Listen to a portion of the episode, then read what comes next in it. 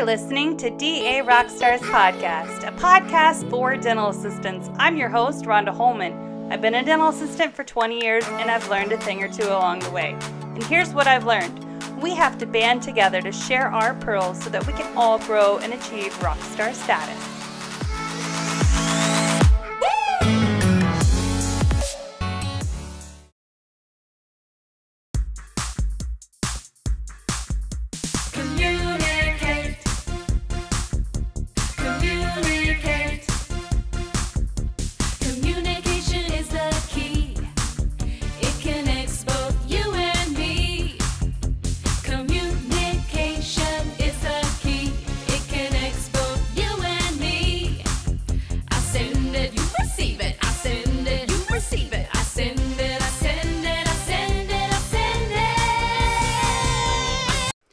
Thanks for tuning in to another episode of DA Rockstars. This week I'm flying solo, guys, and I want to talk about the dental assistant's role in uh, presenting treatment. now, I'm going to give you a scenario, a situation, if you will. Actually, I'm just going to tell you what happened to me at the office. How about we do that? okay, so as a dental assistant, if you've done your job on the front end when bringing a patient back, say they're in there for an LOE, right? And you've taken the radiographs, you got the IOCs, the intraoral cameras up. You and the dentist have looked at everything that's going on. You have listened to the chief complaints. When did it start? How bad does it hurt? All of these things, right? And you're in the operatory. And this is what I encourage you guys to do. You always be your wingman to the dentist.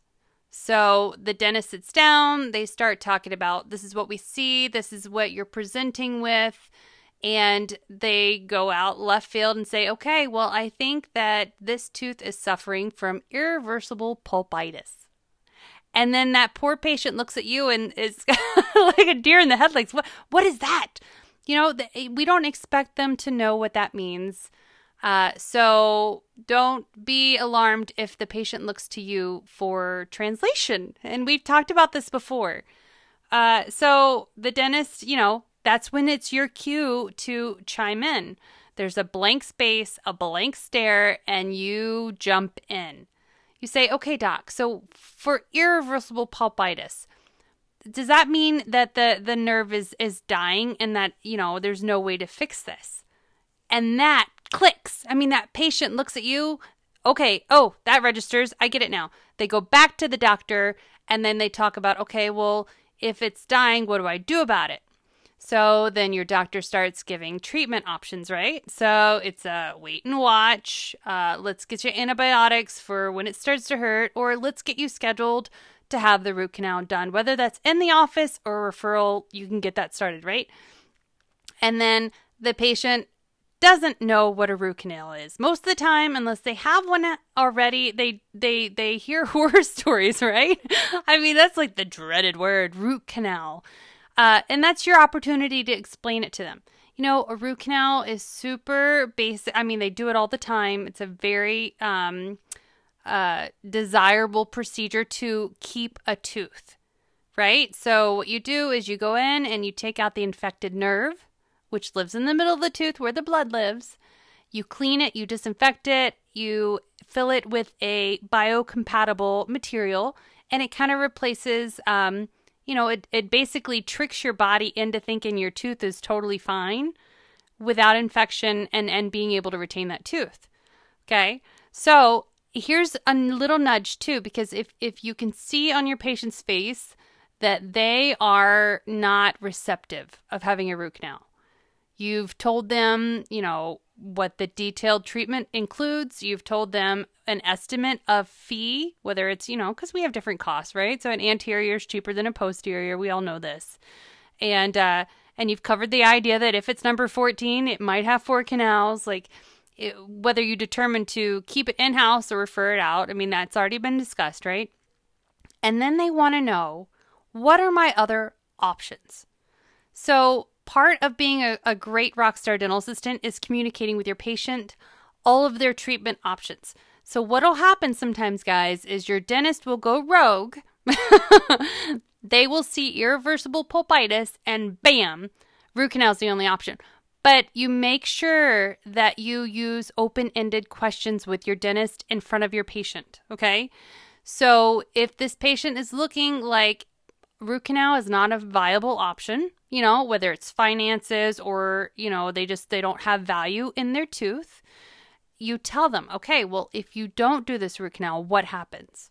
And then the doc that opens up the door, right, for your doctor to be able to tell the patient, "Okay, so if you don't get this root canal, you will you will end up with an infection and and and you know all the systemic issues that can come along with that and then you know the tooth would have to be removed and then if that's where they stop you keep them going. You guys keep them going. Okay so if we have to take this tooth out doc what happens with that space? Like does it affect the other teeth? Open-ended question. That's the doctor's cue to jump in. Okay, so if you decide not to do this root canal and, and you want to have the tooth removed, there's some things that'll happen if you don't do anything to replace that tooth. That's when their opportunity to talk about super eruption, shifting, drifting, all of the bone loss, all of these things that happen. You guys know, like it's a domino effect. The minute you lose a tooth, you know, there, there's no reason for bone to be there, so it skedaddles, right? and then the other guys want to touch somebody and he's not there, so they start moving and shifting, and you get periodontal pockets and all of these things. But you need to make sure that if your doc isn't tracking, you need to jumpstart that, right?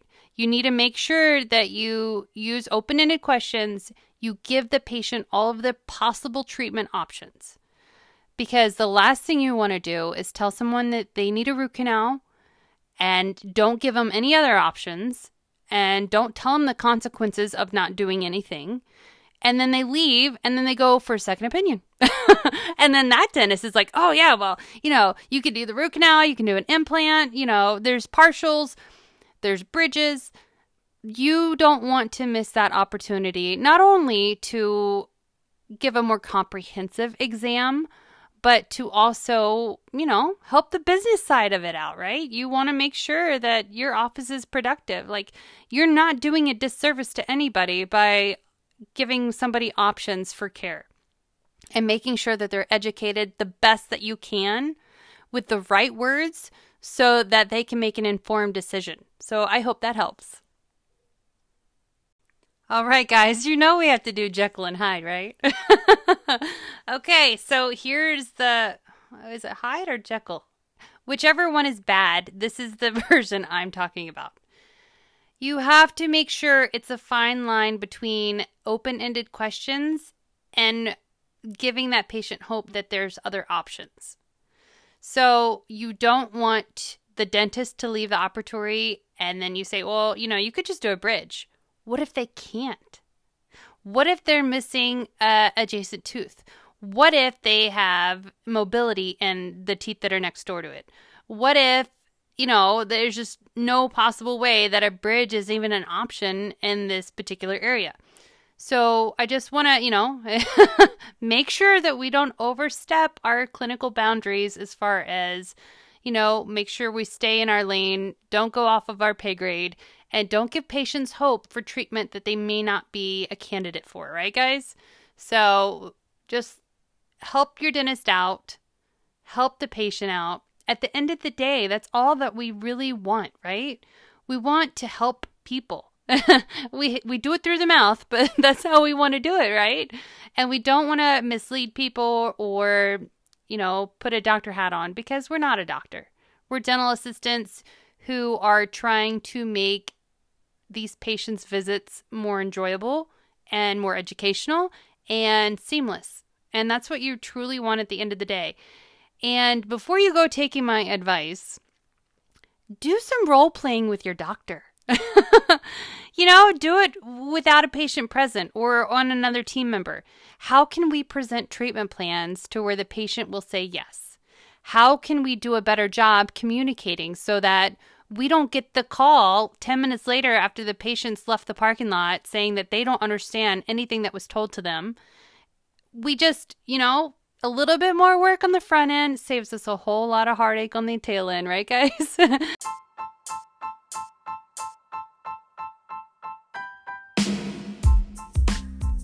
Thanks again for tuning in. As always, if you need to get a hold of DA Rockstars, you can find us on the Facebook page. Uh, Julie Varney on Instagram with the Dental Assistants Rock. And if you want to find your tribe, Dental Assistants Worldwide Group is here. At the end of the day, we are all going to grow together by sharing our pearls. and, and, and that just that that has so much to do with just sharing our experiences, what we can do to be better, how other people are doing it, and, and growing our knowledge base. Because this is the time for dental assistants to rise up, to know your true worth, and to see the value that you bring to the office. You are not disposable. This is an amazing career field, and you can elevate yourself in this career field. Don't walk out to go to hygiene school or leave dentistry altogether because you don't feel that there is room for growth because there is, guys. And I am proud to be a part of this whole movement. And I'm super proud of you guys for taking time out of your day to listen to a podcast for dental assistants because this means that you're thinking about work when you're not at work. or you could be listening while you're at work. Say you're in sterilization right now with your earbuds in and you're like jamming out while you're cleaning instruments. I don't know. I just, I'm proud of you guys and uh, share it with other people because I know we all know dental assistants that could really use a little bit of encouragement and some avenues and resources and options to be able to bring more to their office. But until next week, keep on suctioning.